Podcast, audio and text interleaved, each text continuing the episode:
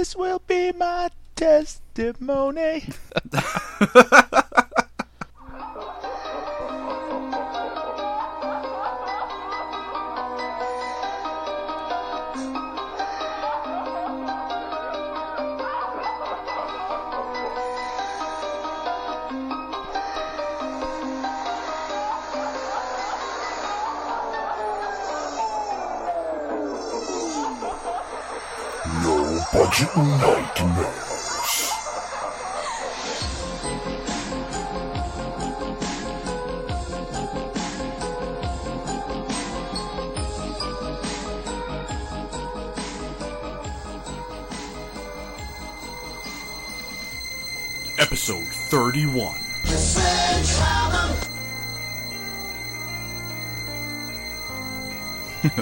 Good evening, ladies and gentlemen. Welcome to another Daily Grindhouse presents No Budget Nightmares. This is Mo.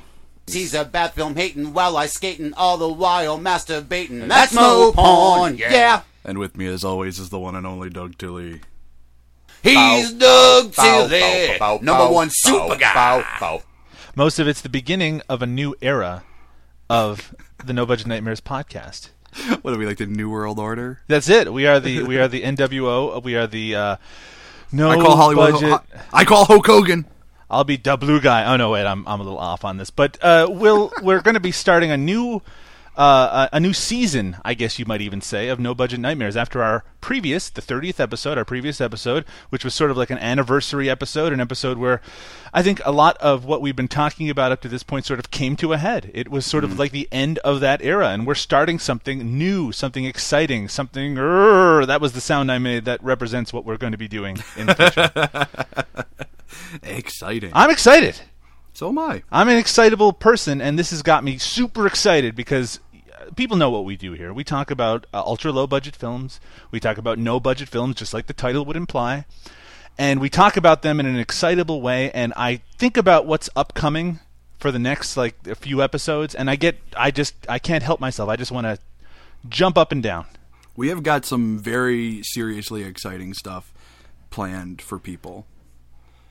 I could tell how excited you are, Mo, just from your voice. That's right. This is my exciting, vo- my exciting voice. Uh, and the you feedback me when I'm depressed. And the feedback to the 30th episode has been very positive. And everyone who's listening to this and hasn't heard it, go back and listen to that because uh, And the Mo- 29 before it. and the 29 before it. Maybe not in that order, like some people, but uh, but certainly you want to check that out. A lot of work was went into it. Certainly, Mo, you put a ton of work into it, and uh, I think it, it really paid off. It's a great episode, and they're all going to be great from now on. Well, it came out a week late. yeah, that's that's how good it was. yeah, we were. We, we yeah, it took a lot of work. Um, you know, we got a lot of last minute additions in there as well, and, and it took a lot of time to uh, to put all that stuff together. And you know, we had to wrangle up uh, time for the two of us to talk to all the directors and actors who we spoke with. Real interviews, You know, by, yeah, like like voice interviews of us talking to people, Yeah. living people. Well, it would have been much less interesting if they were dead. No, well, maybe that's the case. Though, as we can see, sometimes when people have seances, odd things can occur. Yeah, I, I like a good scene myself. Yeah, I was actually. Jesus Christ. That will make sense in a little bit. Mo, Yes. you could have a Big Dipper going up and down all around the bends. You could have a bumper car bumping. This amusement never ends. What Yep. film will we be talking about on the 31st episode of No Budget Nightmares? we will be discussing 1983's Sledgehammer Woo! Directed by David A. Pryor, uh, who also, I mean, uh, fans of low budget cinema are probably already aware, even if they don't know it, of David A. Pryor's work. Sure, sure. I mean, he went on to do lots of action films in the late '80s and early '90s. I think I know him best for Deadly Prey, which is Yeah. like a, which is such an amazing movie. Maybe we could even feature a Deadly Prey. It might be a little outside of our scope, but it's such a fun movie. But, I, but he- I wouldn't be opposed to doing that. I mean, and and uh, I mean, anytime you get David Pryor and Ted Pryor together in a, in a film, it's It's usually gold. It's magic. It really is. It's like Chuck and Aaron Norris. Well, I just want to make sure that it's very clear that if I refer to Pryor film today, I don't mean a former film by David Pryor, though I might. Uh, in this case, we're just talking about the works of David A. Pryor. You know, it's interesting that he went on to a legitimate career in filmmaking. I mean, a lot of his films went straight to video, but he is he, he he's the real deal. But he started making a shot on video, one of the very first straight to video movies ever. Yeah. That was my agreement, Grumble. And Sledgehammer is, uh, I mean, I'll, I'll be honest with you, I only saw it for the first time for this. Uh, and but this is a film that I had heard because of reputation for years and years, and it even has now a special edition DVD. I mean, this is a movie that that its reputation has grown since uh, since its release in the early '80s. Well, this was the first. This was the first film that um, that Intervision Corp put put out when they started doing those uh, those reissue or VHS reissues with Mondo. Right. And uh, yeah, I mean, and from what I remember, um, it sold out so fast that I mean, I couldn't even get one. You know, like it was gone in like an hour. It's it's a great DVD because it has a commentary from David A. Pryor and uh, and it's got some great special features anyway. But there's a there's an interview as a special feature with David A. Pryor, a video interview, and the best thing about it is that he cannot fucking believe that anyone cares about this movie. he he seems embarrassed to be talking about it. He can't remember. Like there's a part where he's like, uh, "We were just trying to recreate one of them. What are they called? The movies with Jason in them." and he seems like he seems entirely uninterested when legitimately with that DVD, that's more direct interest that's been shown in his films than ha- than probably any of his films has ever received. Yeah.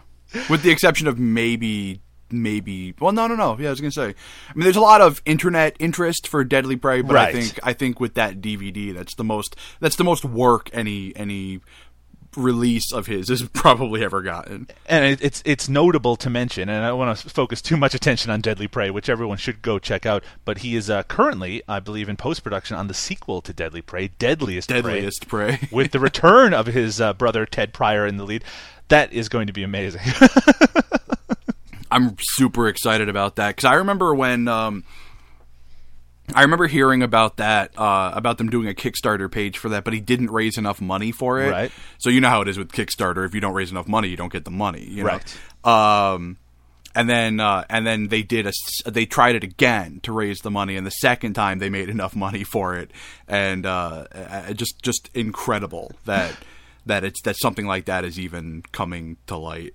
well, prior to Deadly Prey, Boo. and prior to Killer Workout, which is another notable film that David A. Pryor made, Yeah. there was Sledgehammer, a film that he made basically in his uh, in his apartment with a bunch of uh, non-actors. I mean, this is a story we hear again and again. It's just that this is a kind of an inspirational story in the sense that he was able to turn uh, this this no budget film, uh, which by the way uh, we should mention it it.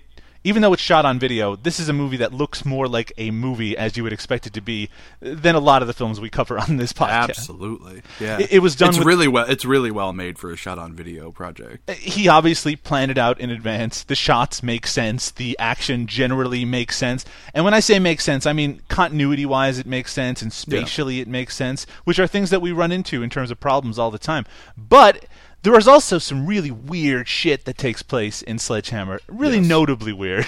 Yeah, absolutely. he says he was just trying to recreate uh, a Friday the 13th style movie. And at the beginning, it seems like that. Like at the beginning of the movie, the first 10, 15 minutes, it really does seem to be that sort of, you know, uh, running through that formula. But at some point, things get really messed up. and that's what makes this movie. I mean, it's already okay because it's it, it fits right in the middle of those kind of slasher movies from the early 80s. But there's just enough weirdness that comes through that you're like, there's something else going on here. It has a a certain attitude to it. It does. It, it does have kind of a DIY attitude, but Yeah. also uh, I don't give a fuck. We're just gonna do this attitude. I love. I mean, I love the idea that this main location that it takes place in, this big farmhouse, is just an apartment with a number of rooms, and they're gonna make get as much use out of these rooms as possible, and it works. Well, the thing that the thing that I, I get a kick out of is that there's one room in particular that it's obvious they're trying to play it off as two different rooms Yep. and just shooting it from two different angles. And I mean, but they do such a good job with it that I mean, it kind of takes you know somebody paying a re- like an unusual amount of attention to that. Um, you know, for them for somebody to really notice that. I think they did a really great job with that. Uh, me, if I tried something like that, I would have failed miserably. That's the same room. He, he lucked out a little bit because all the rooms are so kind of white and nondescript that Yeah. you can kind of get away with it. And I guess that's by design. Uh, the other stroke of genius in Sledgehammer is that he has decided to make all of the characters entirely unlikable Oh yeah, to the point where, boy, you just want to see them punished just because of how they are. they they're scumbags. They're Like, assholes in a way that's so believable too. Yeah, yeah, exactly. Like like uh, as I was watching this, I was thinking to myself like this is these are the kind of people that I would have made fun of in high school. You know, I, these are the type of people who I, I who I mean who probably would have had a lot of friends, but but I would have just ho- horribly made fun of them. You know, like these jock kind of you know manly men asshole douchebags. They're total meatheads too, Yeah, and it, it, to- it- they that like their whole life revolves around this kind of. They're, they're like bros, except early eighty bros. yeah. Hey, bro still existed back then. They were just called dudes then. These dudes Yeah, are those dudes, and they guys, I act mean- like dudes. Just just guys, you know? and even better, there's a you can get the impression from watching it that they were designed in the film to be likable, and that you're not supposed to think of them in, as this kind of jerks and douchebags. But it's impossible to watch it and not think. Why the fuck is he say I don't know balancing a beer can on his girlfriend's head? Yeah. But we'll get to that. We should probably talk about the movie. yeah, let's get into it. So Sledgehammer from 1983. It actually begins with a great. It's got like a title card, right? Yeah. But it's not really a Well, title it's, card. It's not a title card. It's more like uh uh like it was carved out of something. It's great. It's just like the three dimensional title. It's really fantastic. Like it's probably it's probably one of my one of my favorite maybe with the you know, I mean, right up there with like Holy Moly. Right. You know, for for for really well done title screens. Not I- that I'm saying Holy Moly was good it, with the title screen. I'm just saying, like, I like the fact that it just wasn't some digitally produced, you know, shitty, um, you know, editing bay title card. You know, Because in these shot on video films in the 80s in, in particular, the, the, the title cards and the closing credits always had that very distinctive digital look to them. yeah, And this, I mean, this is a three dimensional carving of the title, which then gets smashed with a sledgehammer. Yeah. Well, I mean, and even on t- and even before that happens, uh, it's like there's like they're like dripping blood on Yeah. it and stuff, and it's really kind of cool to watch. You know, like the blood dripping down it. And then yeah, and then they smash the shit out of it, and it gets like sort of freeze framed, and they dissolve into the into the actual story, which is, I mean, just a really clever way of doing it. Yeah, I mean, I when you love think that they probably only had one shot at that, Sure, absolutely. You're not going to Yeah. carve that shit again. Don't and it miss looked it. good too. That's the best part. You, you just know that Ted Pryor is just off screen with the sledgehammer. Yep. Fantastic. So we get so we I, I love how every time we get this sh- this shot of the of the red house it's always like this extended shot like I don't think I don't think there's a shot of that of that of the exterior of that house that's less than 30 seconds long It's it, it's long to the point of you can't help but notice how long it is. Which is- Exactly. Which is just another one of those little touches uh, of, of maybe a first time filmmaker, but it also kind of makes this a little bit more unique in in kind of on the whole because the film itself. I mean, this is a movie that just you know stumbles to ninety minutes, but it doesn't. I mean, it it, it builds momentum as it goes. yeah Yeah. So it's like a farmhouse. It's supposed to be in a valley. It's sort of in the middle of nowhere. Uh, it's supposed to be at least remote enough that uh, that it's not easy to get to or get out of. correct And what we get first is actually a, f- a flashback. It takes place 10 years ago from the action. And it's this mother and her son, and they're arguing, uh, like it's a young boy, because she. this is kind of a strange thing for her to do. She's cheating on her husband with this dude who is at this farmhouse with her, Yep. and and her son is getting in the way. He's, I guess, he's, you know, probably asking his mother for attention like a son would.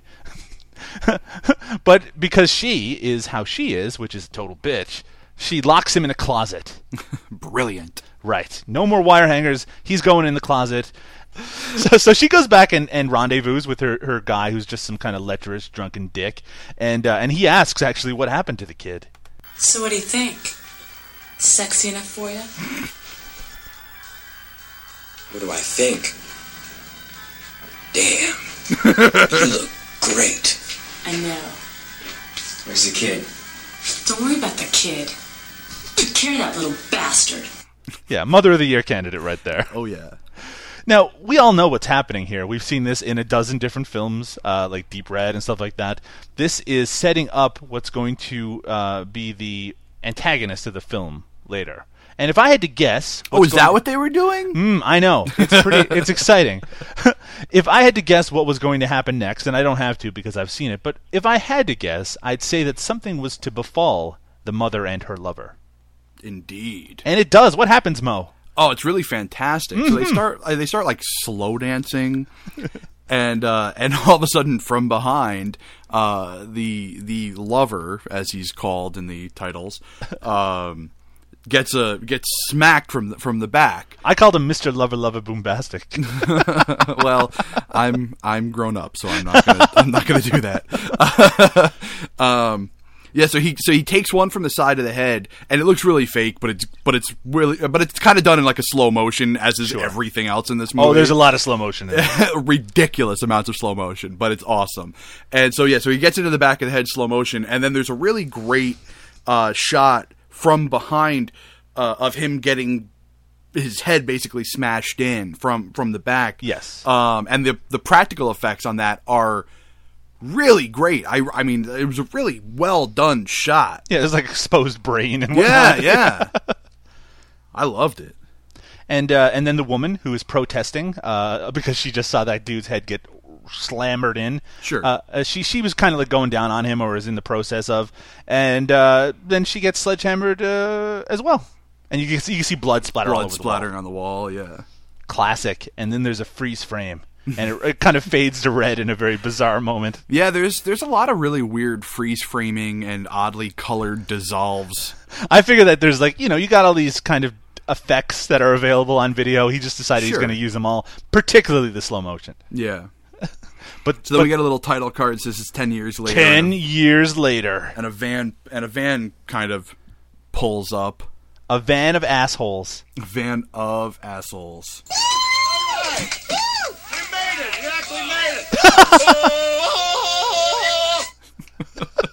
That's what it, that's the sound that assholes make when they arrive at a location. And the the guy who uh, I mean I know we, we described all of these people as meatheads, but but the guy who did that Tarzan yell is probably the biggest meathead uh, of the bunch. Is he's a character named John who is He looks kind of like like a uh, like a football player type. yeah he guy. definitely yeah he definitely has like a football player type physique.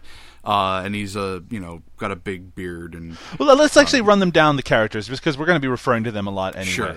There's John, who's the football player looking dude. Mm-hmm. There's Chuck, played by Ted Pryor, and uh, he's he's referred to on the DVD as looking like uh, a white Carl Weathers, which I think he looks really stiff. He's got, I mean, he's built. I mean, he looks Yeah. like He-Man almost, but uh, and spends a lot of time with his shirt off. But uh, he is ostensibly the hero of the film, even though he is an asshole, just like the rest of them. he's the biggest asshole. Then there's IMO. then there's your favorite character, Jimmy, uh, who looks all the world like an er- like an early '80s porn star. He has the mustache and the curly hair, and Yeah, he looks like he looks like if um, if Oates went into porn. right from Hall and Oates. Yeah.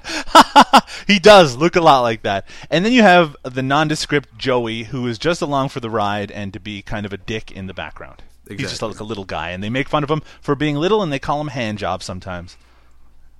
Yep. So that those are our characters. There's also three women. Yeah. um, yeah, the the only one of any real note that that's really of any importance in the film is Joni, who is Chuck's uh, much abused girlfriend. John's girlfriend is Mary. We don't get to learn much about her, uh, except that she somehow puts up with John, who is the Is- worst. Was oh, that, they actually say her name? Yeah, Absolutely. Oh, I- I, pay attention, man. I, I was paying attention too. I didn't. I never heard them say like it was like forty minutes into the film before I even realized. Like it wasn't until the point where where like the whole Jimmy and Carol scene happens that I even realized that her name was Carol. Yes. Well, Carol, like, you just mentioned, is Jimmy's girlfriend, and she is an interesting character for a couple of reasons, and we'll get to her in just a little bit as well. Yeah. But those are the main characters. Uh, four guys, three girls. They're all going for a nice vacation. They're all, by the way, these characters. They're not like teenagers. They're like people in their mid twenties, late twenties, that sort of age. I see. I took it as they as they were supposed to be like college aged. Really? I mean, they look fucking old. You know. Uh, maybe. I guess. I mean, Yeah, you know, I'm now that I'm 20s. as old as I am, everyone looks old to me. that's that's why I've run into trouble, Mo, as you well know. Uh, so we get some great music playing as they start to unpack their van.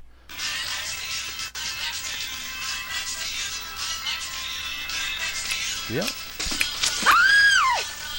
I'll see y'all on Sunday. And don't worry about your van. I'll have the transmission shifting gears better than a good woman on her honeymoon night. Wow. Well, that's to suggest, by the way, there was someone who went along with them and is going to drive off with their van to get it fixed up. Uh, that suggests that they have no way out of here, and that will become important later. which is actually another another uh, interesting thing because like in a lot of these movies that we watch like they would never think to even add That's that. true. That's absolutely true. And it's a strange moment, but it does. I mean, at least it, it kind of reinforces right at the beginning. They are in a location that is hard to get to. It is not going to be easy to get out of there, uh, which at least somewhat explains some of the later events. Though Yeah. there are question marks I have that I'm going to ask you about, Mo. well i mean clearly you've been paying better attention than me so we'll we'll see how much help i can be on this one Now, Joni and Chuck, who are a couple, as we know, Chuck being the uh, the kind of muscular dude, they you can tell right from the beginning that they're having trouble, uh, that they're having some sort of argument, and it's probably easy to understand why Joni might be in sort of a bad mood because he is just. I mean, everything he says is dickish. Now come on, promise me you're gonna have a good time, and I mean it. I'm gonna give you country noogies. Come on, a little sweet and low, please. promise me. Come on, come on, come on. All right, come here, I give me a hug. Now that's my girl. Now do me a favor, will you? Get this shit out of here. I gotta go get a beer. Our hero, ladies and gentlemen. yeah at that moment he basically uh practically knocks her over with a sleeping bag and he walks off in the other direction and it's supposed to be comical, but since it's the first like uh, real sense of who his character is, he, it just makes him look like a dick, and it kind of gets reinforced with everything he does after that. She's upset, by the way, because uh, they've been talking recently about uh, marriage. And he was the one who suggested it, and now he's gotten cold feet after their engagement, and now he's not sure he wants to get married. After. exactly Also, he's a complete fucking prick. he is a total douche but not as big of a douche as John, who who, goes. He kind of uh, keeps an eye on the property. He starts looking Well, around. hold on. Right after right after that scene. Well, no, you're right. Yeah, John walks off and he's he's kind of like looking around. But uh, but I think right before they cut away to John, they show. Uh, I think they show Chuck and Joni walking Yeah. like in, in slow motion to like this romantic music, like and he flute pulls music. he pulls her hair, like, like you know, twelve-year-old. yeah, yeah, he like pulls her hair and then like wraps his arm around her, and it's like, is this dude a fucking caveman? like, what the fuck? That that montage of them walking in slow motion is, is great. Anyway, it's got this flute music playing in the background, and they're moving so slowly. but it's to establish that they have some sort of romantic connection, even though it's impossible to believe. Yeah. So yeah, but John goes and he go, finds a garage, and he's going through the trash for whatever reason. And I think this is the first taste of the really well, maybe not. I think we get it at the beginning with, with the with the the killings, but um, but there's this ominous music that that keeps playing over and over again. Like anytime something you know that's supposed to be somewhat scary happens. Yeah. And it's great. I mean, to be honest, the soundtrack to this is great. It has a full, real soundtrack. Again, Yeah, a yeah. rarity in these in, in shot, shot on video movies in particular. Oh yeah. So we cut suddenly to everyone enjoying themselves inside the house, aka inside the apartment, probably David Pryor's apartment. Yeah. Uh, and the first thing we see is Chuck doing an impression of Bill Murray from Caddyshack. Licensed by the United States of America and the government for which we stand, or something like that. I forget how it goes. Gentlemen, I think it's time we get pretty shit faced. Really bad. Yeah, I wish I wish my brother was making movies so I could pull out my shitty impressions. I would uh, I would be yeah he'd be like you know like if I had a brother and they were making films he'd be like hey you know do you do you do any shitty impressions I'd be like yeah I do Gilbert Gottfried so this is the first of uh, crowd partying scenes that take place in the movie, where it mostly involves the characters just kind of going yeah, woohoo, and Yeah. like having a good time in quotation marks by doing like drinking. They're drinking. They're fucking getting. there's wasted. essentially non the, the drinking sort of non-stop up until a certain point Yeah, that's right. and uh, we get uh, light homophobia. Uh, we get a lot of dickish. In fact, let's hear a little bit of that homophobia that John manages to pull out. You can ride side saddle on my horsey any day, Snookum. Jesus Christ. you know and then the funny thing is like watching John with his girlfriend you almost kind of think maybe he's a closet homosexual anyway because I think there's an implication there. Absolutely. because he seriously has no idea how to how to kiss a woman He licks. he licks her face. yeah because he basically just licks up and down the side of her face She tells a story later, and we can skip it when we get to it. But she tells a story about how he comes to bed wearing a mask, uh, and they say, uh, you know, how can you kiss him? And she goes, he's not wearing it on his face. yeah That is something else. He is a weird. he, he he also does weird things. But anyway, th- this is a really. this is a silly scene. There's a part where Jimmy, the the guy who looks like the porn star, he's drinking and he's leaning back in his chair and he drinks so much and he leans back so far he falls over. It's ridiculous. it's very funny It's it's very silly. Uh, but you got to fill up that time somehow. it's true So uh, we do get a sense now about why Chuck and Joni are fighting. They have a little talk together. Joni's a little bit pissed off. She's the most, uh, like you said, she's she's the most notable of the women in the film because she gets the most screen time, and she's also the most capable, as we get a sense of later on. And uh, after we get now this after this sort of character development, we go right to the next day with Chuck playing an acoustic guitar and drinking beer and drinking beer because why stop? Right? They're having a good time. Yeah Well, you, well, you the cops now? You're going to tell me not to drink just because I'm on my vacation? The sign says, "Don't get hippie people." Um. so then we then we uh, we kind of get to this point where they're all kind of like sitting around a table eating, and uh, and I, I, I didn't get I didn't get the beginning of the of the conversation, but it, but basically what ends up happening is I, I guess they they bet John that he can't like eat his sandwich in like one go. oh God, this is revolting. It really is. He has a giant sandwich. Yeah, he's going to eat it just in one big mouthful, and he's just going to keep pushing it into his mouth. Yeah, and he does. He does. It's revolting, and It it, really also it, but it does transition into something very important. Yeah.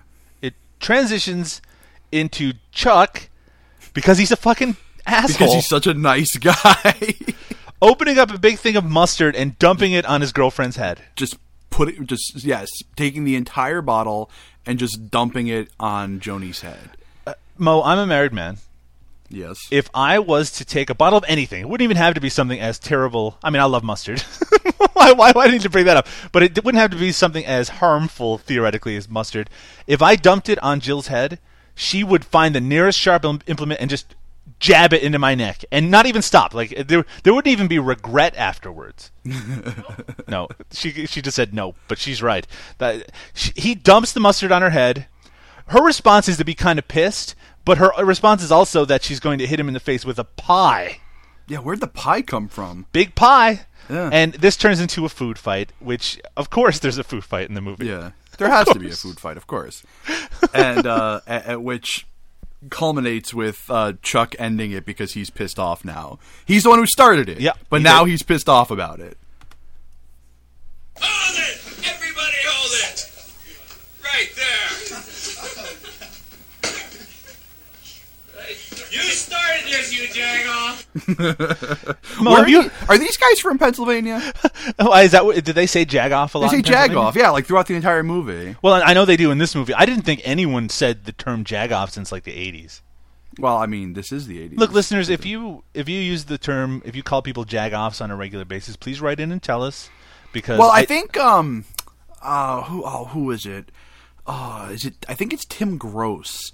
Who is working on a on a on a film that has the word Jagoff in the title. Hmm. I don't know if it's like Jagoff Mountain or something like that. I call people jerk offs sometimes. Yeah, but I well I just posted today in Twitter after after listening to this. Rem- it reminded me that I want to I want to use the term Jagoff more often. All right, let's make that a part. Of, The 2013, uh, the new season of Yeah. No Budget Nightmares, we'll be we'll start using Jagoff a little bit more often, and to see if we can get that back into uh, parlance. Let's make it a time. thing. A thing. It'll be one of our things. One of our cute things, like the suburban Sasquatch noise. Yeah. Yeah. I don't have that ready. So uh, everyone decides that they're going to get cleaned up because they just had a fucking food fight and everyone got destroyed. Uh, there's a part too, don't they? Like spray, put uh, peanut butter all over the guy's face. I mean, that's horrible. uh, Anyway, the girls all get together and uh, they have a little girl time, and they talk about how uh, they all have, you know, they have individual issues with their men. We do find the key to Jimmy's character at this point and his relationship with Carol. Jimmy, as you may remember, looks like Oates from Hall and Oates, and uh, no matter what Carol does, she can't get Jimmy to be interested in her physically. yep. Why do you think that is, Mo? Because she's revolting. No, she's hot. I'm kidding. I'm kidding. Um, She's hot. I don't have notes on that, so I don't. she's really hot. remember. Oh, whatever. Whatever, dude. By the way, while these women are talking, the guys are cleaning up, and Chuck tells this horrible story about like it's like a hitchhiker or someone picking him up when he's hitchhiking, and he talks about how he got he didn't get like a he got a throbber, he said, because this woman was so attractive, and there's I don't even know what the hell he was talking about. Do you know what I'm talking about here? No. Yeah, he's telling a story, and these guys are like leering over him, like he's telling the funniest story in the world about taking his dick out, apparently. Showing it to some woman randomly. Uh, and there's also an implication, by the way, John says right out that he's cheating on his girlfriend. These are quality human beings that we're Yeah, talking about right yeah. here. Um. Oh, he's just hanging brain. That's right. That's exactly right. so Jimmy goes to get a shower, uh, and uh, on his way there, he actually gets tricked because these are smart gentlemen by Joey, who decides he's going to go up and get a shower instead. But he's not planning on getting a shower. You see, Mo. He's actually going to trick Carol, who is going to get a shower, who goes in and undresses and gets ready to get in the shower. And when she opens Yeah. up the shower, what does she see? She sees him pretending to have to have hung himself. Right. She, she he says, This is my least favorite part of the movie. I, I'm just I'm just I'm just waiting for this part to be over so we can. I do love that he says "boo." Yeah, she, she goes "boo." He goes, "I couldn't think of anything else to say." anyway, you're right. So fuck all that. Yeah. They decide they're gonna par- later on. They're partying. You might notice nothing has happened yet. They were a half hour in, except for that opening scene. They've just been partying since then. It's basically just been a non-stop, you know, drink fest uh, and a food fight. Yeah, marginalization of women and homosexuals, and just what you would do if you got together with your friends. in the early 80s. in the early 80s, of course. Yeah. So they're partying, but Chuck, he wants an end to it because he has an idea for what they should do to have a little fun. Now we're gonna have some real fun. Hey, an orgy! All right, that's what we're waiting for. By the way, if they were to have an orgy in this film, it would be the dirtiest, disgusting, uh, most disgusting early 80s orgy you would ever see. It really would have been, yeah. It would be like so like it, would- it would have greasy been it would have been like like uh like a proto Max hardcore film. yeah, you would feel dirty afterwards. There's no doubt. been, yeah, it would have been like degradation and like gaping assholes and shit like that. Well, thank. I think that's the first time someone has said "gaping assholes" on the No Budget Nightmares podcast. I'm glad it, I'm glad it was me. I was surprised. I thought one of those Gorno guys would have mentioned it on the last episode. so uh, he does not want to have an orgy, despite how these characters look. They instead want to. Uh, Chuck wants to hold a séance. He's gonna, talk, like he says, he's gonna talk to ghosts and goblins and raise the dead and shit. Uh, and, and like the the best part about Chuck suggesting a séance is how much he doesn't seem like the type of guy who would suggest a séance. of course. you know um so like it's like yeah man i want to i want to i want to i want to have a séance and of course john is so oblivious that he doesn't even know how to pronounce séance Hey, you want to hold a scene? Go ahead, hold a scene. It's a seance, stupid. What? yes, he calls it a scene, which I mean that that's not even close. No. But John is stupid, as has been suggested and proven again and again. Yeah, and for the record, you know, I mean, we keep going on about how awful the, the men are. The, the women are, are, are fairly repugnant too, as far you know, as far as character is concerned. Well, they don't really have much of a character. Yeah. I mean, he, she called him stupid, but he is stupid, so she has a right to call him that. Fair enough. So they do have a seance, and in the process of that seance, Chuck tells a scary story. And the scary story, which I didn't think that scary stories were necessarily part of seances, but in this case it is, he tells the story of what we watched at the beginning of the film. And not only does he tell the story, they show all the footage again. And then they do it again later. Yeah, yeah, they're uh, they're getting the most out of that flashback. But we, un- you know, he tells them about how the eight-year-old son uh, was lo- tracked, uh, trapped in the closet while the, the It was R. Kelly. Yeah, that's right. now it makes all now it makes all sorts of sense. we get we get some more information like that. The uh, no one knows who killed the couple. They suspected it might have been the woman's husband. I'm sure that's what we thought. Uh huh. and no one ever saw the kid again. Uh huh. Well, I wonder. but uh, Well, we don't find that out until later, though. yes, yes. But who gives a shit? We all know what's happening here. Yeah. Well, for a second, for a, for a, a s- uh, like just a second, I thought maybe they were trying to set it up.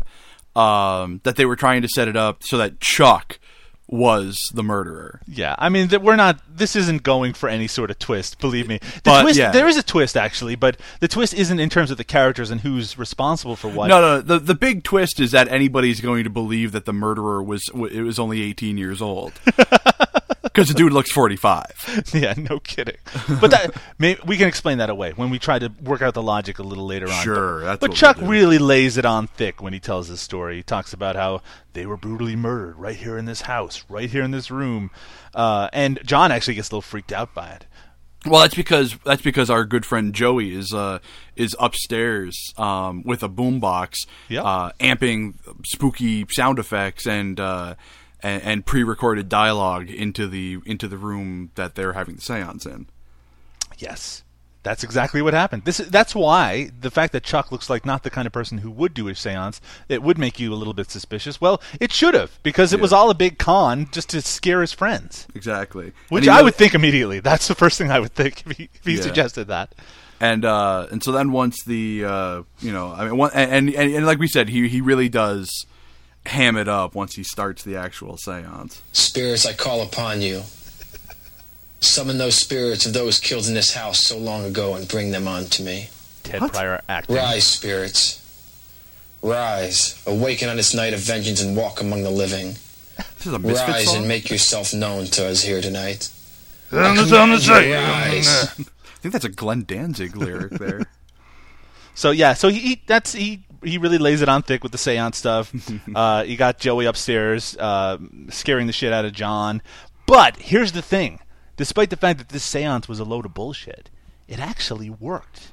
There's a really great shot where they show the lock on the closet and it's Mm-hmm. locked, and then there's just a smash cut to to it being unlocked. Yeah. But but my favorite part about that is that it's one of those locks that you have to lift up and move over to Uh-huh. do. So like it looks so weird. Yeah. Going from from locked to unlocked. Like it's such an unnatural transition.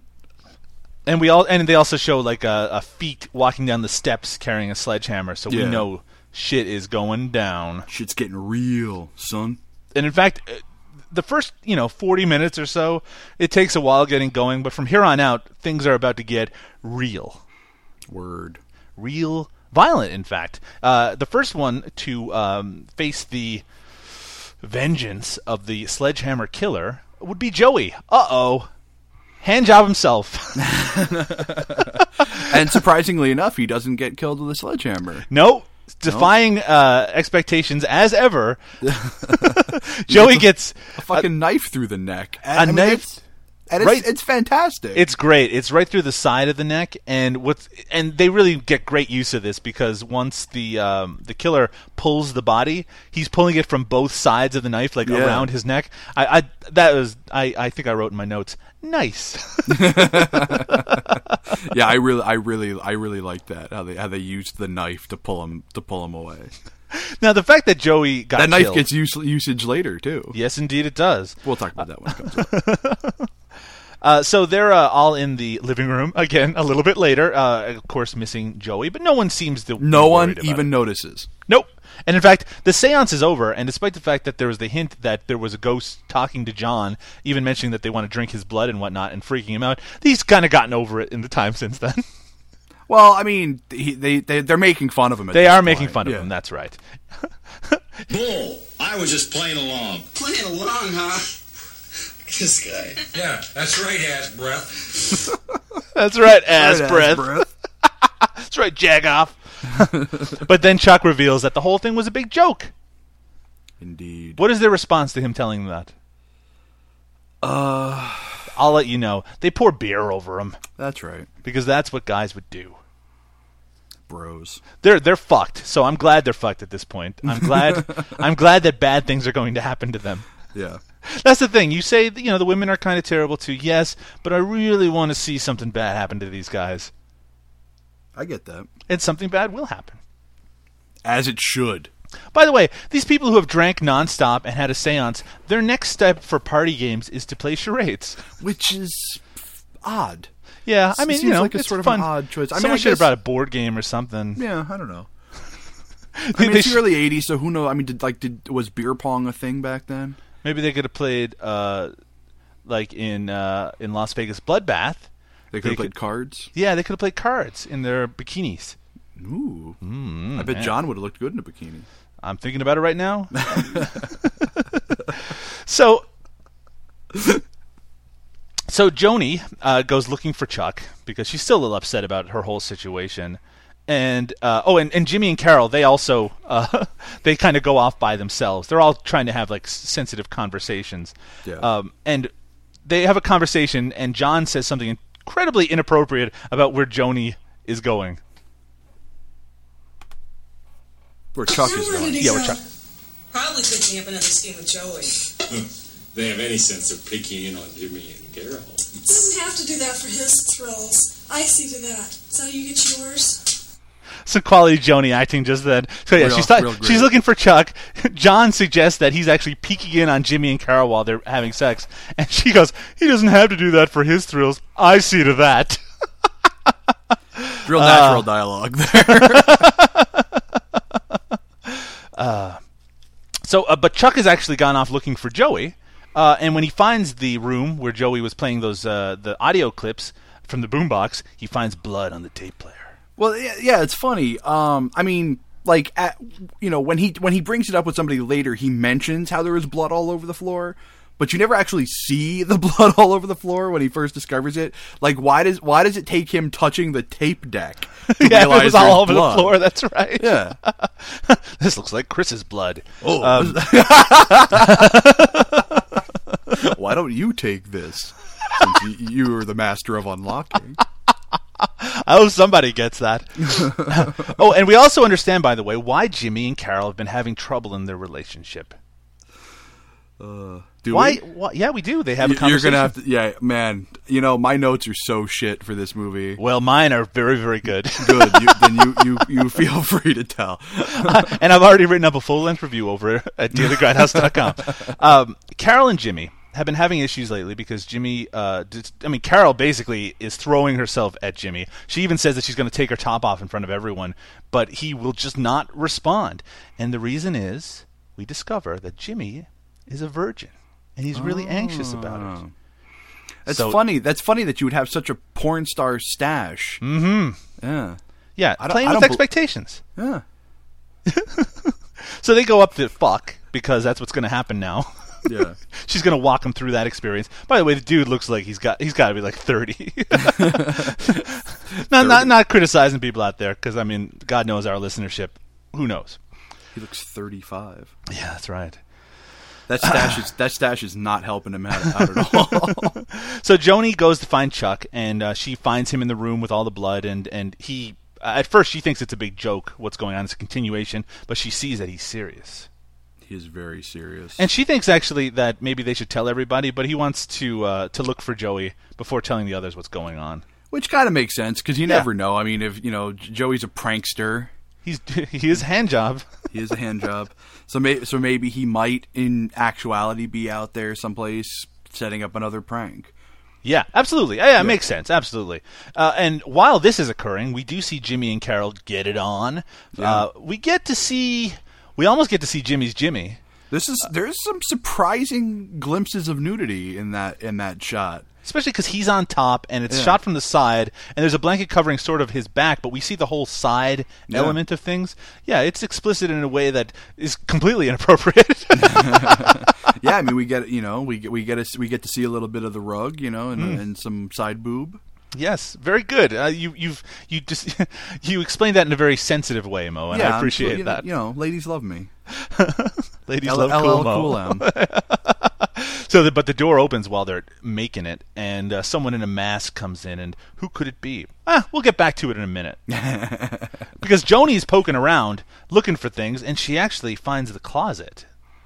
The closet where everything took place 10 years ago. And she opens it, and what happens? Um, Ah, your shitty notes fail you again. yeah, no, is that, oh, Joey, right? Yeah, Joey's body Yeah. falls out. His fucking body fell out. and at this point, Chuck, who was then was of course looking for Joey, well, now that My he's note- seen, I'm, I'm looking into my notes and they're awful. Man. but Chuck, recognizing that this is the corpse of a friend of his, Yeah. decides that now is the time to tell Jimmy and Carol because he knows that they're making it uh, about what's going on and get everyone to safety. Unfortunately, just as he's saying this, they're both getting murdered with a sledgehammer. Yeah, it's you know, um, I I, I mean, I I don't think he kills her with the sledgehammer. I think he like breaks her neck. He does. He breaks her neck, Yeah. and there's, it's a very strange thing because Carol gets her neck broken, and Jimmy's response, I guess because he just got laid for the first time, is he kind of just looks at what's happening and tilts his head like a confused dog, And, then, he starts get- to sit up he gets he starts to sit up, and it's a good thing he did because he gets a sledgehammer right in the chest, right in the chest. and it collapses his chest cavity. I yeah, I love, um, and, and of course it's all entirely in slow motion. Mhm. You know, but I like the way I like the way it's done. Like I like the way that they did the uh, the cut. You know, of of him. You know, like they lined it up pretty good. You know, it's I think this- almost it's almost smooth. this is a good time to talk about how a sledgehammer is an extremely unwieldy weapon to use to murder people with. I have a lot of history with sledgehammers. I That used- is an interesting thing to hear a person say. well, I mean, when I was a kid, it was it was my job to. Uh, uh, we had a wood stove, you know, like like our house was heated with wood, so it was my job throughout spring and summer to split, you know, to split all the wood for for winter. And Christ, uh, did you grow up in the 1920s? No. I like to think that that, movie- that your life was like Winter's Bone, like that movie. That's all. Never saw grew- it. Oh, okay. Well, those who have know what I'm talking about. um, but yeah, so uh, but we didn't split wood with an axe. We split it with a maul, um, which is slightly different. And uh, and so sometimes you would like it would get stuck, and you'd have to hit the end of the maul with a sledgehammer to get to get it to go through. So I have a lot of experience with with sledgehammers, and you're absolutely right. They're you know they're they're not you know they're very like end heavy, and they don't exactly stop when you swing them. You know, unless they hit something. yeah, they carry their own momentum with them. Yeah. Absolutely. Yeah. So it's not. It's you know it that just because by the way just because it's unwieldy that doesn't make it a bad weapon for this Oh, no, film. no, no, no. it, it- it works because that, then when the uh, the baddie, the sledgehammer killer, inevitably misses people with the sledgehammer, at least you can kind of understand why someone might be able to get out of the way of it. Yeah. So she, uh, so Joni in this case, uh, she runs away from this room because she sees the, the killing happen. Uh, she sees Carol and and and, uh, and Jimmy get killed. She runs out and runs right into John, Chuck, and Mary, who are who are waiting in the hallway. Both dead. Where'd you get that? In the room. Some crazy bastard used it to tear them to pieces. I Now- won his ass.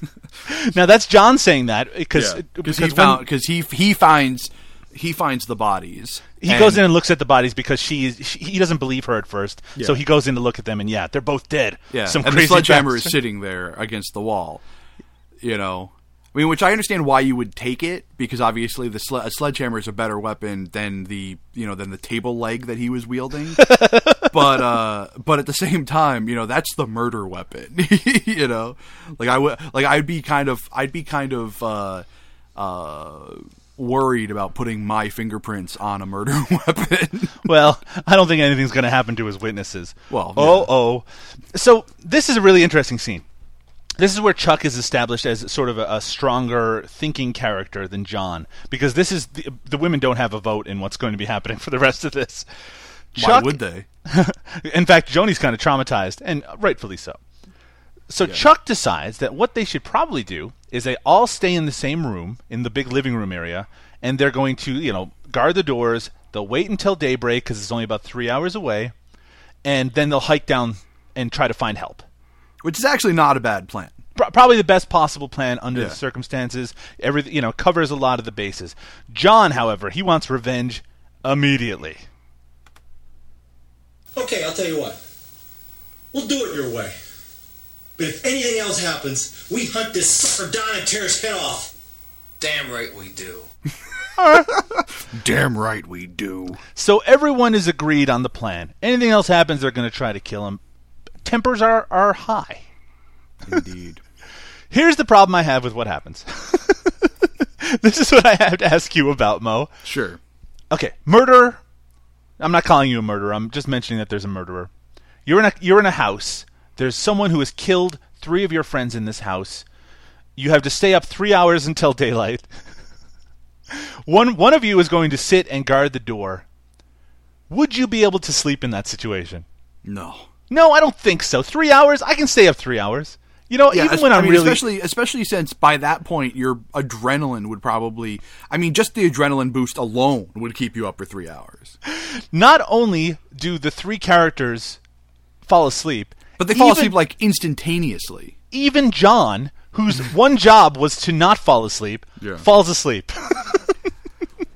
You know, and of and of course, needless to say, in the time that he falls asleep, uh, you know, the sledgehammer killer, who I've been calling Sledge in my notes, Sledgy. uh, you know, he comes in and takes the sledgehammer back. yeah, he's he so he wakes up and the sledgehammer's missing. So why doesn't he kill the four sleeping people in the room then? Well, I mean, it, there could be any number of reasons, but the main one might be that he just wants to scare them terribly. I guess so. And and that I mean that worked. That would scare me. Of course, I I, mean, wouldn't narratively speaking, it makes no sense for him to do that. But I mean, like, if you were an actual killer and had an opportunity like that, I mean, you would take it. I would assume.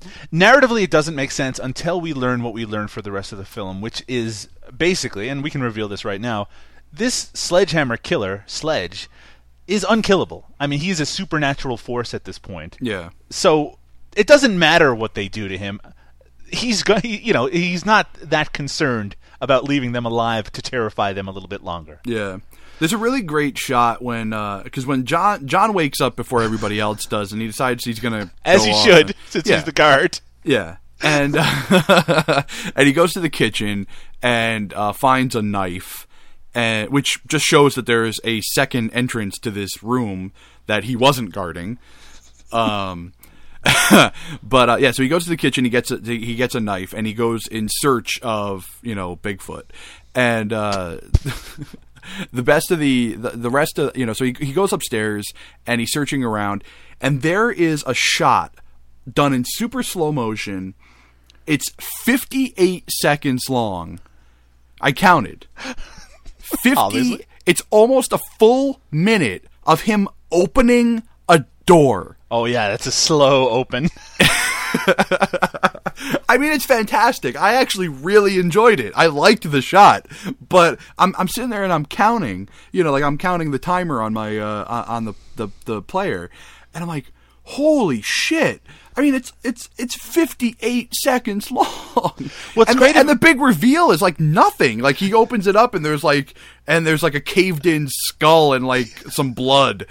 it's such a weird thing because, like you said, he goes up and he goes to explore for some reason, for Yeah. some fucking ridiculous reason. Well, you know why? Because he wants revenge. right? Which is fair enough. Yeah. So he goes up with a knife and he vanishes. He actually teleports into a room. Yeah.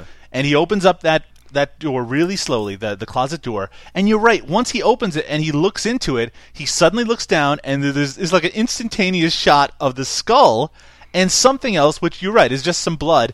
But it's impossible to tell what that other thing is. Yeah. I was watching it, I was like, "What? What am I supposed to be seeing here?" It just looked like a bloody bag. You know, and then there was some like blood on the ground under under the skull, but there was no blood on the skull at all. so we uh, he he turns around and uh, the corpses of Jimmy and Carol have been s- uh, they're sitting at a table behind him. Yeah, and there's like a pentacle on the wall and blood behind him. Yes, and there's a newspaper clipping in Jimmy's hand, and John, because he is uh, a consulting detective and he uses the he uses his powers of observation, he he has figured out what we all figured out in the first five seconds. So would that mean that he's John Holmes? That's yes, he's John Holmes. Which is funny. Jimmy looks a little bit more like John Holmes, really. oh, he oh, mercy! really but, but he, he his moment of realization, he he states it out loud. It's the kid. It's a goddamn kid. Yes, the Yeah, murderer is duh. the kid. Unbelievable. Not something I say often, but duh. Uh, so the killer appears. he does. Yes, he wants John to know that who he is, I guess, and they have a little fight. But John is like a big fucking dude, and He is he a big- actually is more than a match for this guy. Yeah, it's it's actually a pretty pretty interesting fight. Like he swings the um he swings the the sledgehammer at him, and John John basically just catches it. yeah, And they Yeah. fight, and John actually gets the better of him. He stabs the the sledge sledgehammer guy in the stomach. yep. And uh, and while this is happening, by the way, I guess Chuck and the girls, after their nice little nap, decide that they're going to wake up and see what's going on upstairs. So they're gonna go look for John, and uh, and they find him. Yes. He's stumbling out from around a corner, and he falls down because he has been stabbed in the back. Stabbed in the back. Now I don't know how. I guess that just kind of happened. that was the knife. I guess you mentioned earlier. It's got another use. Yeah. No, no, no, no. I was talking about. Um, well, I'll, I'll explain what I was talking about when we get to that scene. It may, may have happened already. Uh, Maybe not. I don't remember. Anyway, whatever. It's uh, they, Joey. Uh, one of the chicks opens up a door, and Joey's like hanging up by a chain that's wrapped around. Oh, the- right. The, knife in his neck. Of course. Okay. Yeah. I knew what you were talking about. So Good for you. so John's dead now. That's how he dies with a knife in his back. It's it's not the the nicest. Bastard! Yeah, Chuck is a little upset about what happened. Chuck is Chuck is upset. His boyfriend is dead. So Mary, who uh, this Mary is is John's girlfriend, she runs forward because she is upset, and she suddenly gets transported into the room from before as well. And Chuck is. This is actually really great. Chuck tries to break the door down, Yeah. and he hurls himself at the fucking door again and again. It's really great, actually. It's it's Yeah. amazing. He's really giving it his best. So, now it should be noted that the sledge killer in this case, when we see him, he's usually an adult, but every once in a while, when a character sees the killer, it's in the form of a child wearing this. He has sort of like this strange, uh, transparent, almost clown style mask that he We wears. should al- we should also explain that um, that we have about 25 minutes left of the film at this point, and uh, and this next audio clip is our last one because there almost nothing, you know, other than just fight scenes happens for the rest of the film. well, there's actually there's two clips left, right? well, there's two. No, no, no. There's one clip left. oh, that's right. There's one Yeah. clip. Now, this is an important clip. This is very important. Yes. So so Mary gets transported into this room, and Chuck tries to break the door down. And once they get into the room, they discover that the kid is there, and he's stabbing Mary. He's just like stabbing her again and again. This Yeah. kid in this mask. and, the- uh, go ahead. Yeah. Okay. The kid then says something to them. Something. This kid. it's hard to find a kid, right, to be in your horror movie.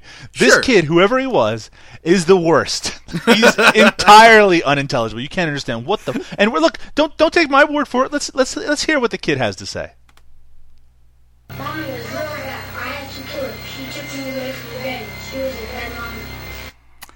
I understood the last thing he said. I think he the said, last "I thing had he to said kill was her." she was a no. Well, yeah, he said I had to kill her. She was a bad mommy. Yeah, but he I says it all in that monotone. Yeah, but he says he says it. He says everything in this in this monotone that's almost the exact same pitch as the ominous music. So you have a really hard time there. Then there's an effect put on his vocals where it's Yes. like almost like a like a echo or a chorus, some kind of effect on his vocals. so you can't really you can't really hear what he's saying. But at some point in there, he says his name. Oh, He's- really? like at the beginning, he says, "My name is," and then I don't understand anything he says until I had to kill her. She was a bad mommy. Okay. I mean, it doesn't really matter. And of course, you have to understand, listeners, that this audio has been extracted specifically for you to listen to. In the context of the movie, it's even worse. You just really can't understand what the hell is being said. Yeah, he says something else after that too. But again, I mean, like, and it doesn't help that he's wearing a mask. No, it doesn't. Uh, but what's what's particularly amusing is this is followed by uh, Chuck attack trying to attack this child, grabbing his mask, but the kid fights him off. Yeah, I mean, Sort of. It basically- he tries to punch the goes- kid. he goes for the knife first, and it's supposed to be like the kid slices his hand. Yes. But in, in more, but in actuality, it's more like the kid standing there with the knife, and Chuck is an idiot. Yes. Um. Then Chuck, what does he do? Then he tries to. he tries to punch him in the. Uh, oh he no, tries the to kid slaps him right. off, and Right. the kid slaps him, and then, And he, then tries he tries to punch him Yeah, then the he tries to punch him, and he hurts his hand. Yeah, yeah. And then the thankfully we've had enough of this child, and he fades. he, basically Incredible Hulks into a full size Into the killer, adult version, yeah. and uh, and there's it's got like a. It, the camera kind of pans up as it happens, so it's like, oh, he's getting bigger. yes. And uh, Chuck, who up to this point has done absolutely nothing that you would consider noble at all, probably in his entire life, uh, pushes Joni out of the door, out the door into the hallway, and shuts the door so he and the sledge killer can have a fight. And oh, what a fight it is! It's a it's a fight, all right. Yeah, not much of one. Um, This is the p- part, by the way. Joni runs downstairs and she finds uh, Joey's body hanging by the knife, like you mentioned. Yeah.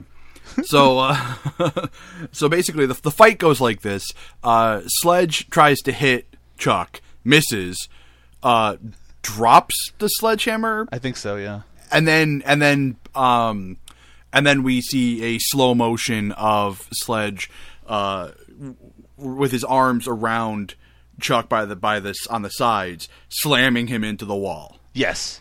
And then it cuts away from it, and we're supposed to interpret that as him Being killing, dead. being dead? Question mark. Hmm, maybe. So it's just going to be Joni versus the Sledge Killer at this point. She's the only one left. She's the final girl, so to speak. Yeah, she is the Jamie Lee Curtis of the film. Yeah, if you want to put a name on it. I don't. So he's chasing the the Sledge Killer is after her, and uh, she actually runs into a room, and she does something that's kind of clever. Uh, surprisingly clever. So surprisingly so, she shows herself to be very capable. She grabs a baseball bat that is there, which is great. That's a good weapon to have. Sure. Actually, a much better weapon than a sledgehammer. Well, I mean, the breakability factor is higher, but yeah, sure. And uh, she opens a closet and takes out some sheets, and she's turning them into a rope and putting it out the window. But this is just a ruse. Oh, clever Joni. Yeah, it's clever. So when the killer comes in, he goes to the window thinking that she tried to climb out of it, but She then we whacks him in the back of the knee. she whacks him in the back of the knee with the baseball bat, and, and it's done really well. Of course, it's slow motion, but I think it actually there's, real impact to it when she slams. Oh, with without it. a doubt. Yeah, I mean, this is this is one of the very few moments in the film where the slow motion really helps Right. the action. Um, I mean, because because the action happens with her back to us, like it's kind of blocking, you know, the actual impact, so you can't see Mhm. it. But you know, but it works. You know, she hits him in the back of, in the back of the knee. He goes down. She whacks him a couple of times on the back of the head, and then she does something really stupid.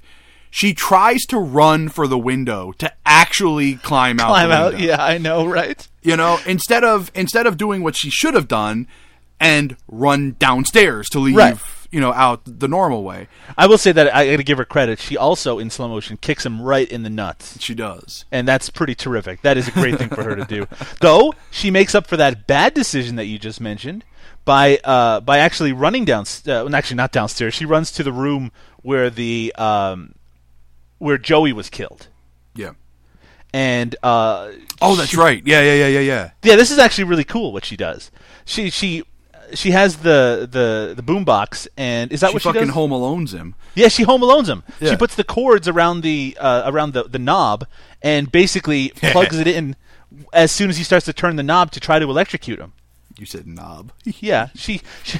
Well, he's turning his knob again and again. He's yanking on his knob. As yeah, so on. so when he so when he grabs the knob, she starts to see the, uh, the the the knob turn, and she puts the other wire on there, and he gets jolted. Yeah, and then Um, he, he grabs his hand, he runs out into the snow, and he and we see that he has the the impression of a knob on his hand. Get your shine box. I might be conflating a few movies here. You might be. but no, she electrocutes him. So she, you know, she she did the big double whammy, uh, triple if you count the kick in the nuts. So she, And the, you know, yeah, and the amazing thing is, is that I mean, essentially, the second that she lets it go, he's in the room. yeah, it doesn't really stop it does him at all. nothing to him. and he, he does. They they must have. And 1983, it's not bad. He he immediately smashes a television with a sledgehammer. Yeah, she she seems to be the only one in this movie who can really like her and Chuck until you know you know. Well, he's dead. Chuck is dead, so we don't have to think about but him That's what I'm saying. Until he gets slammed against Yeah, the wall. but he's dead, Um, so- But they were the only two who seemed to have any talent in avoiding the sledgehammer. but yeah, she yeah she, she she jumps out of the way. He he he busts up a TV. She runs off and she goes into the kitchen looking for a weapon. She has a really hard time finding a weapon, by the way. Yes, But she does find one. She finds a fucking butcher knife. a cleaver. A cleaver, okay, whatever. I'll, I'll call it a butcher knife. She chops him right. It's not a butcher knife. it's a I don't give a fuck. but she chops him with this cleaver. Yeah, right in the uh, right in the shoulder. It does nothing. Now, this, by the way, let, let, let, let's let's focus on the fact that this guy can, like, this sledge cannot be murdered or killed in any way. He, he's basically unkillable, and I think we've proven that at this point. Yeah. So she, he pulls out the the uh, cleaver, and he grabs for her. She runs off, but she gets knocked down, and she's kind of like backing away. Looks like she's fucked. She's Actually, about the shot of her getting knocked down is is is pretty great. yeah, it is. Yeah, because they timed it really well of him swinging the uh, swinging the. Uh, It looks like it's close. Yeah. yeah, like like it, it almost looks like he like he caught her ankle. Yeah. you know, and like flipped her. It's Well- really really cool looking shot. Well, she's about to get crushed because she's laying back and he's got the sledgehammer and he's just about to kill her. And I'm pretty Oh. sure I can't remember what happens, but I think he does kill her. Is that right? Uh, no, What? nope. What happens? Chuck comes back. Formerly dead Chuck Formerly arrives. dead Chuck. He he doesn't have a shirt on now, by the way. No, of course not. Ted Ted Prior never liked wearing shirts in those movies. And the killer then proceeds to get punched again and again. And There's actually, actually, a really great shot where he where um where like uh they they show it from within the mask. yeah, it's like a first person shot. Yeah, and Chuck uh nails him with the uh with the sledgehammer like right across the face and it's it's really like brutal and and bloody and violent and I, I love the next thing that happens where Chuck tackles him through the door, yeah, yeah, yeah, yeah. and then he just keeps punching him. And then he does what you should do in this situation. He grabs a sledgehammer and he fucking slams him in the side of the head with it. yeah. And he messes him up real good. basically caves in caves in the dude's face. I mean, iron- oddly enough, doesn't break the mask, but uh, but does essentially cave in the dude's face. Um, yeah, And and that's it. He's fucked. He's dead. No coming back from that, obviously. Uh, and and uh, Chuck and Joni, with a newfound respect, I'm going to guess that that Chuck is going to make her an honest woman and marry her immediately after this ordeal. I'm going to say that uh, he's going to dump an entire jar of mayonnaise on her head next. I feel like like he's about to put the, the ring on her to get married, and he just like balances a beer can on her head. While he's so they're walking out of the door of the house, but we pan up to the window, and the child is watching with the hammer. With the hammer. That's Dun, the best dun, part dun. is that he's got the hammer. I want to see Sledgehammer two. Electric Boogaloo. Jesus Christ, Mo. I can't not do that. I don't know why. It's just I've been doing that for so many years. By the way, that's the end of the movie. They walked out, and of course, there's a tease that the the killer is still watching them, and Mhm. that's the end. And I have to say, I had a great time with 1983 Sledgehammer. Oh, Sledgehammer's fantastic. Oh, it's a lot of fun. I mean, it, it, really is. It fits kind of neatly into that slasher movie genre of the early 80s, but you know, it it it provides exactly what it's supposed to. The, it does build. Its momentum actually increases as it goes along. There's some violence. There's a little bit of nudity. Yeah, it's actually a little bit of like a slow burn. It works. Yeah. Yeah. It does. And and and as we said at the beginning, unlike a lot of these shot on video movies, and even unlike uh, Blood Cult, which we we covered a few episodes back, this feels more like a movie than many of those movies did. Yeah. Because uh, as you're watching this, at about you know after you get past the fact that it looks like a porno movie, because any movie shot on video in the early '80s would look like that. Absolutely. Once you get past that, it starts. You know, it feels like a movie. The angles all look like movie angles. You know, the the characters, the acting is really bad, but that's nothing new for a slasher movie. Yeah. Yeah, it it, it feels like a movie. I mean, but it, but it's, it, but it's things like that that make you understand why David A. Prior went on to do like more work. You know, And, Absolutely. like I mean, like like it's it's entirely understandable why he has the why he well it has he's still going. Um, why he has the career that he has. Yeah, absolutely. And in fact, just one year later, he shot the movie Killzone on 35 millimeters. So he obviously he, he was not. He wasn't just going to stick with making shot-on-video movies for the rest And of his life. Killzone is awesome. Yeah, he was just using this as a way to to show that he had the ability to make a film, and then he got you know he used it as a way to sell himself. Yeah. And of course, this movie got distribution as and well. it's a it's a rare thing. It's it's a pretty rare thing to to have uh, to have a film of this caliber of like this quality, you know, like shot on video. yes, you know? absolutely, it is. Yeah. Uh, and in fact, it's a little surprising that a film, even with these kind of meager resources, that it wouldn't have been made on like 16 millimeter or Yeah, something like that yeah. at the time. Uh, but but you know, it, it has stood the test of time. It has, of course, a special edition DVD. Sledgehammer is a okay, says Doug Tilley of Daily Grindhouse presents No Budget Nightmares. It has the Mo seal of approval. oh, that's good. That's good to hear too. Yeah, yeah. Put that on the next Blu-ray release, whenever that may occur. Please, please do. But uh, of course, David A. Prior, like we said, he's went on to a pretty impressive career in. I mean, most of the movies, the action movies he made, are not that great, but they, they really come from that sort of old school where you have like one or two recognizable names in it uh, in the cast, and then you have like kind of a regular, usually his brothers in there in Yeah. some capacity. But you know, like Robert Davey will show up, or uh, Davi. Davi, is that how you pronounce yeah, it? yeah, it's Robert Davi. Davi. Haven't you ever heard the projection booth promo? Apparently, uh, not for a while. he says his own name in it, Robert Davi. No, I'm But pretty it's su- Davi. I'm pretty sure he's wrong. but yeah, they usually have like like uh, uh, Brigitte Nielsen, isn't it? He even made a movie with uh, Jan Michael Vincent, of course. But um, you know, he he, he Pre or post accident. uh, I think it's post accident. But anyway, this was a case where this uh, he went on to make notable straight to video movies all throughout the 90s Yeah. and uh, he's and he's continuing to work to this day Yeah, and and, there's fact nothing that and there's nothing wrong with straight to No, video action absolutely. films. I mean, there there's a lot of really great ones out there and and most of his are in that category. and I'm I'm interested to see what he has upcoming because uh, I'm dying to see what he does with Deadliest Prey. well he has a lot of work. I love that Ted Prior is coming back at, to play the, his, his same character again. It's it's amazing to think. I mean, again, I, I can't help but think of how he is in that interview on the DVD for Sledgehammer, where he just. It's not that he seems disinterested necessarily. Mm-hmm. It's that he just seems. It- It's like it's like how can I be expected to remember this shitty movie when I've made so many other shitty movies that are much more notable? exactly.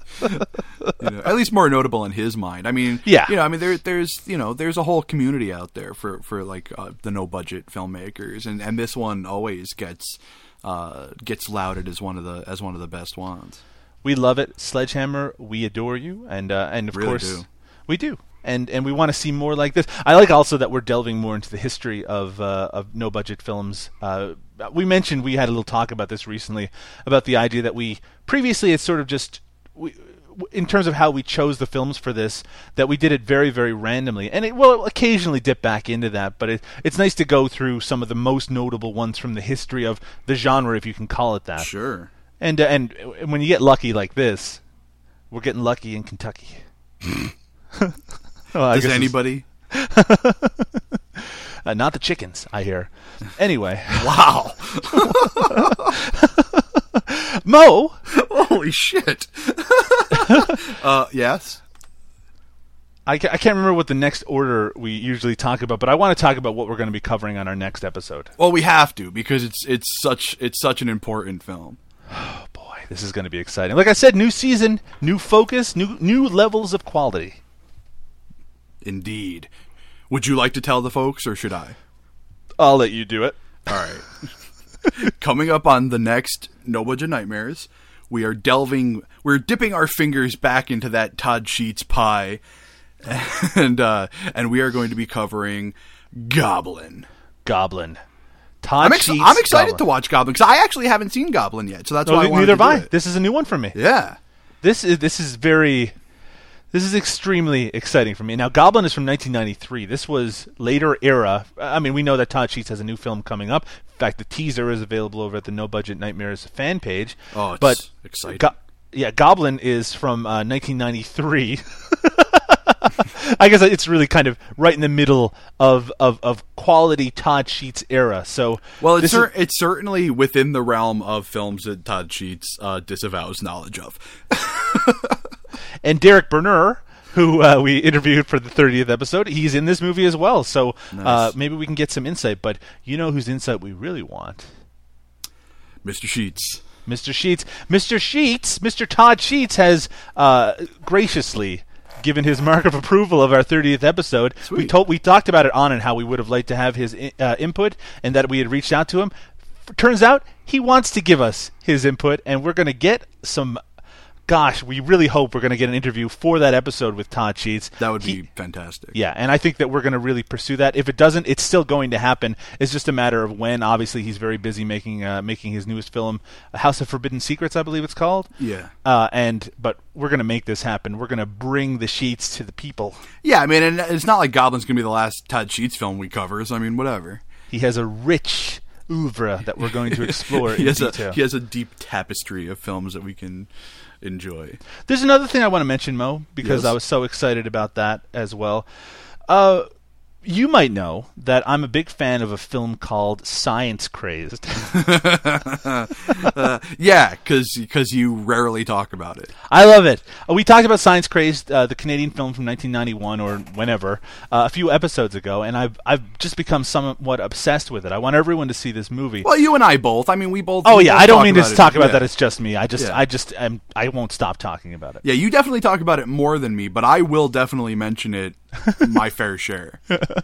Well, we know that Science Crazed uh, has gotten a bit of a reputation. There are people who really love it and really want to see it kind of uh, embraced by by people in the year 2013. It But should be the next best worst movie. Yeah, it really should. It should be a movie that has that sort of reputation, and, and it should be brought to the masses. But the problem is, they're having trouble. Uh, people who are who want to be doing these screenings, uh, finding Ron Switzer, the director of Science Crazed. Now, Ron. Hopefully, we hope is still with us, and uh, we also hope that maybe he's still living in Ontario, perhaps in Toronto. It's hard to track down these things, even though the movie uh, wasn't from that far away. So, listeners, people, my people, your people, our people, let's try to track down Ron Switzer and let's get Science Crazed brought to this new generation. I'm part of the new generation. And you've got something to say. Pepsi is a choice of a new generation. Uh huh. Uh huh. You got the right one, baby. Jesus. Anyway, Science Crazed, watch it and love it, and track down Ron Switzer and send information to Mo and ourselves. And if they wanted to send information to us, Mo, how would they go about that? Well, the best way, Mm. you know, if they want to send information to us, they can send it to us on email. Oh, the email, electronic mail? On the electronic superhighway mail, which they can send it to uh, No Budget Nightmares, DG, as in Daily Grindhouse, at gmail.com. Yeah, there's another email address, but we're not even going to mention it anymore. Fuck 'em. Fuck 'em at this- fuck it at this point. no, but yeah, please send us an email. We did get some responses, you might recall, in this previous episode, so at this point we can't even complain about it anymore. Yeah, well, I mean, hey, you know, I mean, I, I'm I'm much more interested in people, you know, helping us to track down uh, Mr. Switzer than uh, than sending us shit in for some fucking listener feedback episode. Yeah, that's right. you don't care, and I'm talking about you, the listeners, don't care about what people have to say about us, except in our anniversary episode, of course. Mm. Uh, so this this well, let's let's do this. Let's make this a, a project. We'll all get together in a couple of weeks, and we see how we feel. Science Crazed, 1991. Check it out. Find Ron Switzer. Hashtag. That's oh my god, we need to make that a thing. so if if they didn't want to email us, if they wanted to talk to us or keep track of us or stalk us in some more traditional way, how would they go about that? Well, the easiest way is on Twitter. Twitter. Um, ew. Ew. Um, I am at drunk on VHS. I am at Doug underscore Tilley. That's T I L L E Y.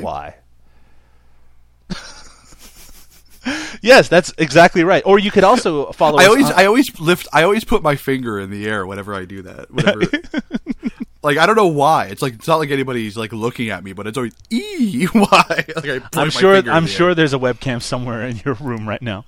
Uh, but you could also keep track of the goings on of No Budget Nightmares. Uh, in fact, on Facebook. That's right. So how could you do that, Mo? Because I Uh. Facebook.com slash uh, no budget nightmares. All one word? Uh, one word. Um, or if you if you prefer a more interactive sort of social medium, talk to us. You can actually speak with us at facebook.com slash groups slash no budget nightmares. We have our own No Budget Nightmares group where people can talk about the films. They can talk about the latest no budget purchases that they've made. Yeah. It's a great little discussion forum and a little celebration of the no budget form as a whole. Yeah, and it gives, it wa- gives us ideas, you know. Oh, it's great. I love it. I love the, the contributions people have been making. Yeah. And let's make that one of the central hubs of our uh, search for Ron Switzer. Indeed. Let's do it. Mo, you seen any good movies lately? Yeah, I did What? actually.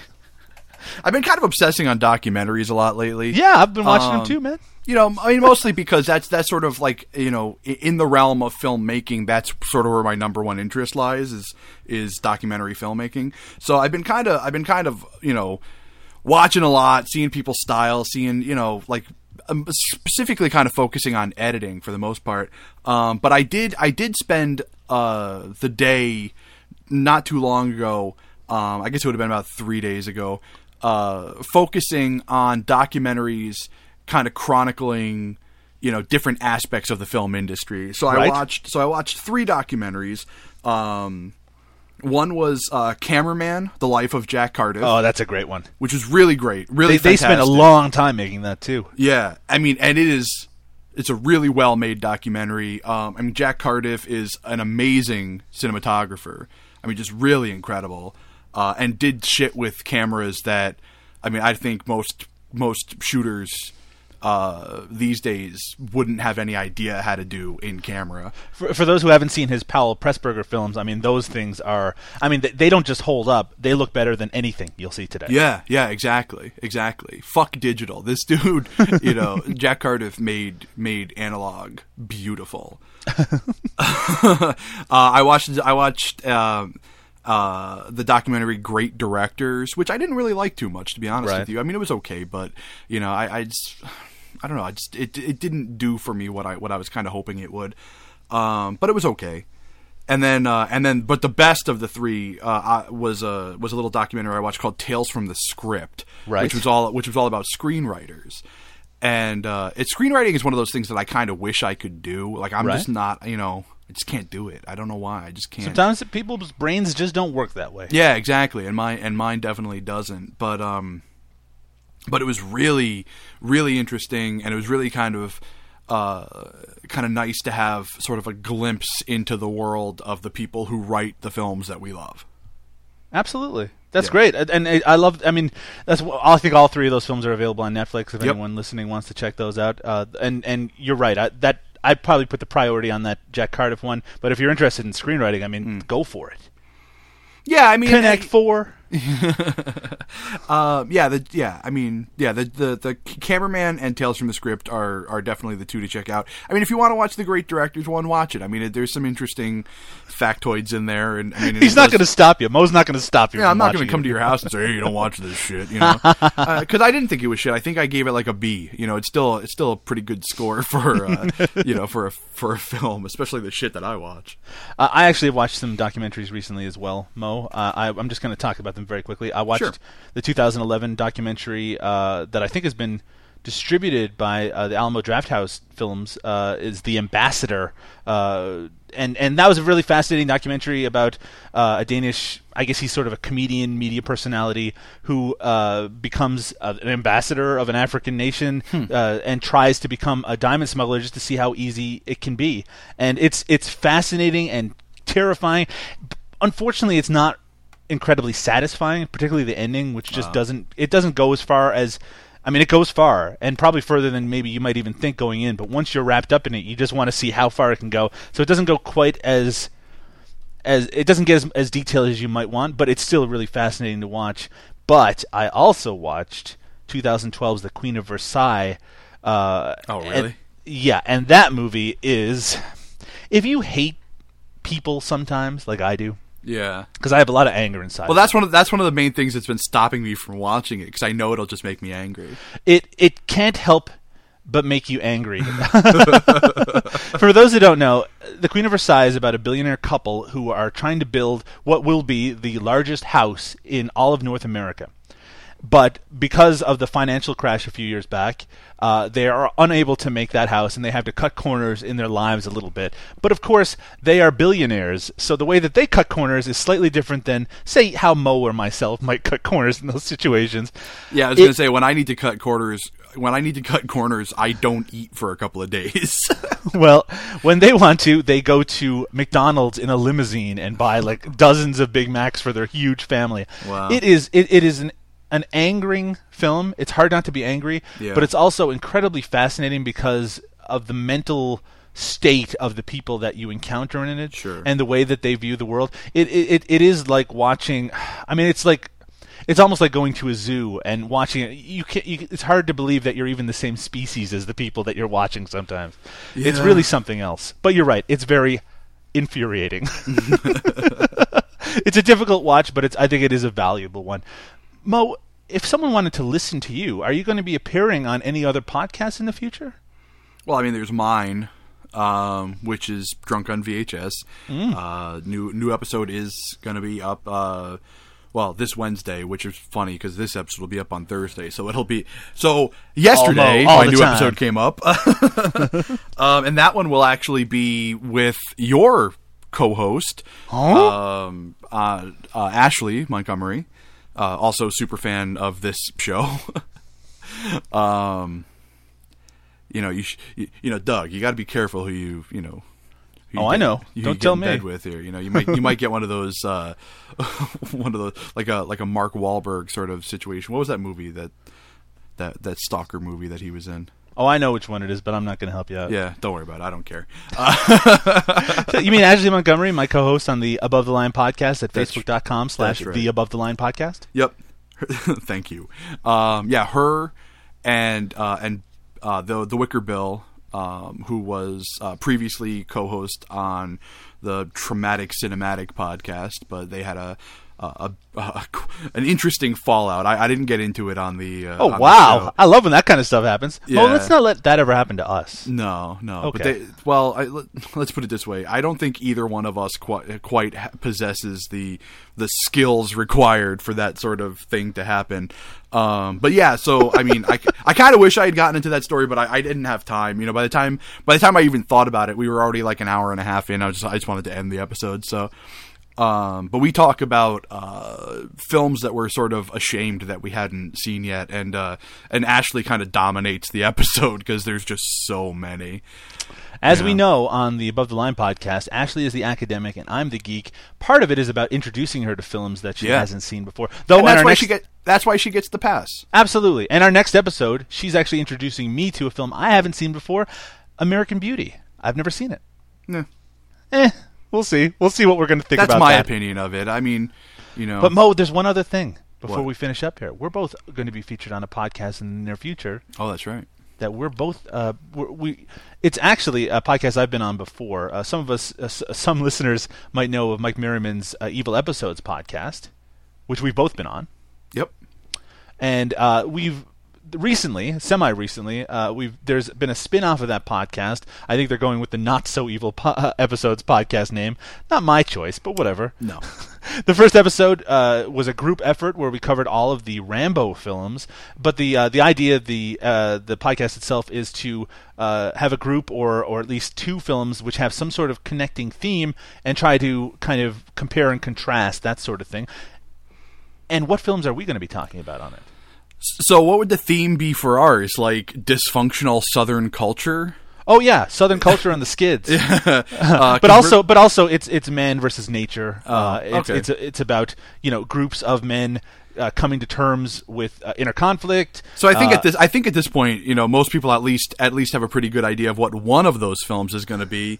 Um, seeing as the other one's not quite as famous, um, yeah, we will be covering uh, Deliverance Mhm. and uh, and Southern Comfort. Southern Comfort, Walter Hill's Southern Comfort from 1982.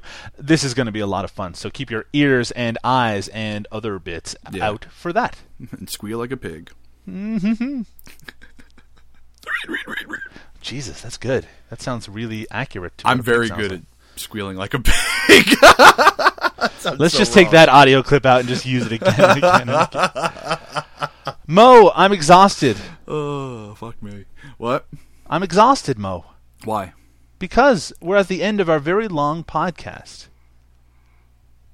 Hey, think about it this way. You know, it's it's probably like an hour shorter than uh, than the last one was. Oh, right, but the last one was a very special one. This one's only special because we're special. It's special because it's Sledgehammer. Sledgehammer. All right, I think that's enough. Okay, very good. So timely. You got a finger on the trigger there, Mo. All right, I think we're done. Sledgehammer, goodbye. Hello, Goblin, coming up next. Huzzah!